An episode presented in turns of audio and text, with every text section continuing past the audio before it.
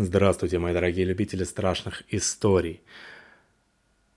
Хочу перед началом напомнить о том, что на Литресе у меня есть книги.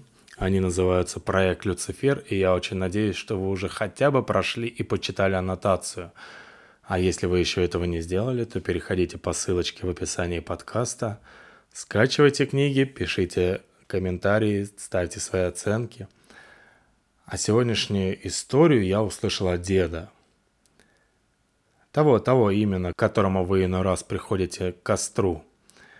Эту историю я назвал «Сибирская дьявольщина». Жил он в детстве в глухой Сибири, в таежной деревне. Вокруг один лес, до ближайшего города 200 километров. Воспитывала его мать, отец на войне пропал. Была в деревне одна бабка, Такая древняя, что, говорят, еще царя застала. Дом у нее был на самой окраине деревни, почти в лесу. Много про нее разного говорили. И то, что еще девкой она приворожила к себе гадючим заговором пятерых парней. Да так их извела, что они сгорели сами по себе. Не осталось ни кожи, ни костей, прах один. И то, что ночью у ее дома видели всяких существ, Бывало, покажется из темноты свиная харя на паучьих лапах и уползет обратно в лес. Бывало стая каких-то маленьких волчат размером с крыс, безглазые и на длинных тонких ножках шныряли вокруг ее домика. Иногда по ночам дед с матерью слышали, как в сарае что-то вошкается, скребется. Отец однажды сходил проверить и пальнул из старого отцовского ружья, потому что копошилось в сарае – на утро многих свиней они нашли мертвыми, лежащими в своей крови и кишках, а посреди тушек лежала дохлая тварь, которую описать было трудно.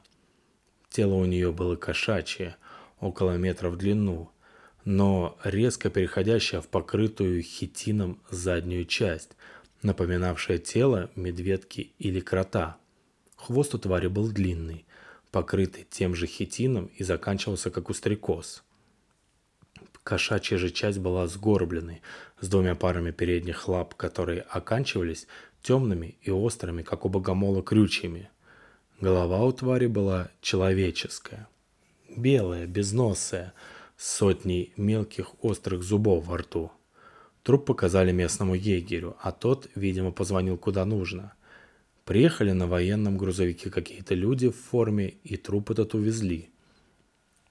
Потом оказалось, что старуха долго кого-то кликала в лесу, звала родную кровиночку, страшным взглядом обводя древние темные деревья. Дед рассказывал, как старуха явилась к нему во сне и стала душить, сидя на нем.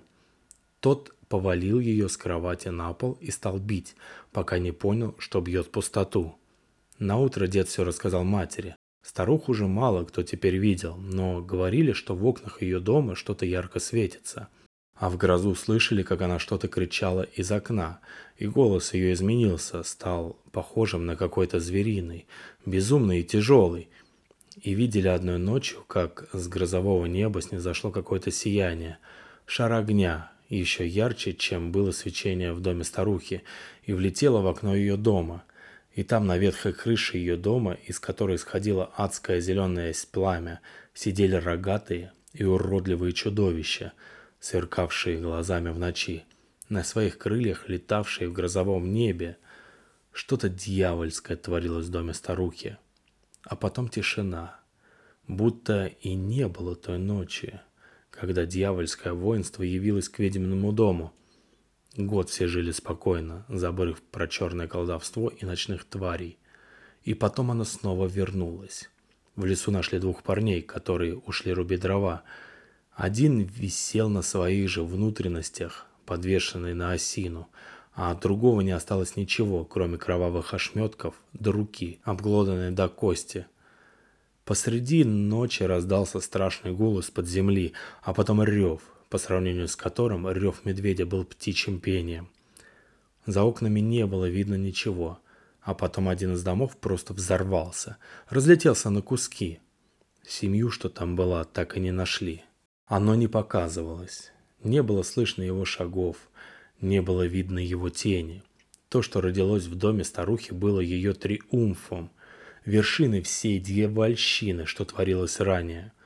Саму старуху нашли в ее лачуге. Она была там. Стояла на пороге дома перед дверью. Едва дверь отворили, она упала за порог. Безголовое тело с вырванными кишками, сердце и печень съедены. Внутри уже расплодились черви-трупоеды. Труп сожгли всей деревней, хотя огонь долго не принимал эту погонь, которая осквернила себя соитием с нечистой силой. А то, что уродилось, показалось снова посреди ночи. Люди вновь взялись за спрятанные от большевиков иконы, достали родовые кресты, собираясь спасти себя от порождения старухи. Помогли и вещи ведьмы. В ее доме нашли черные книги, различные заговоры и, наконец, знающие люди нашли способ избавления от мерзкой твари. Мы развели костер, стали петь заговоры из книги. Огонь поднимался все выше и выше, и тут земля загудела. Раздался рев твари. Ее привлекла жертвенная свинья, брошенная в огонь, начиненная ядом из белины, змеиного масла и красавки. Костер вспыхнул еще раз и потух. Дым овеял вначале толпу, а потом рассеял и показал черты того, что явилось. Люди стояли, наблюдая, как оно пожирает жертву, и как малы очертания того, что можно описать. Когда свинья была проглочена, тварь заревела вновь. Это был рев боли, рев ненависти, и тут люди побежали. Тварь взлетела, ухватила в воздухе старика и разорвала его на части – обрызгав кровью разбегавшихся людей. Она свалила своей тушей несколько хат, прежде чем окончательно упала и затихла. Человек сам по себе ничто, пыль на ветру, но он является проводником тех сил, что живут за пределами жизни и смерти. Он не понимает, с чем он имеет дело, не понимает, что он может освободить, что может призвать. А что ты видел, дед?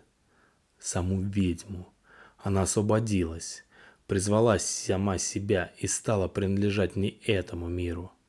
Разорвала свое же тело, силясь забыть, что она была человеком. И это стремление изменило ее до неузнаваемости, обратило в нечто ужасное.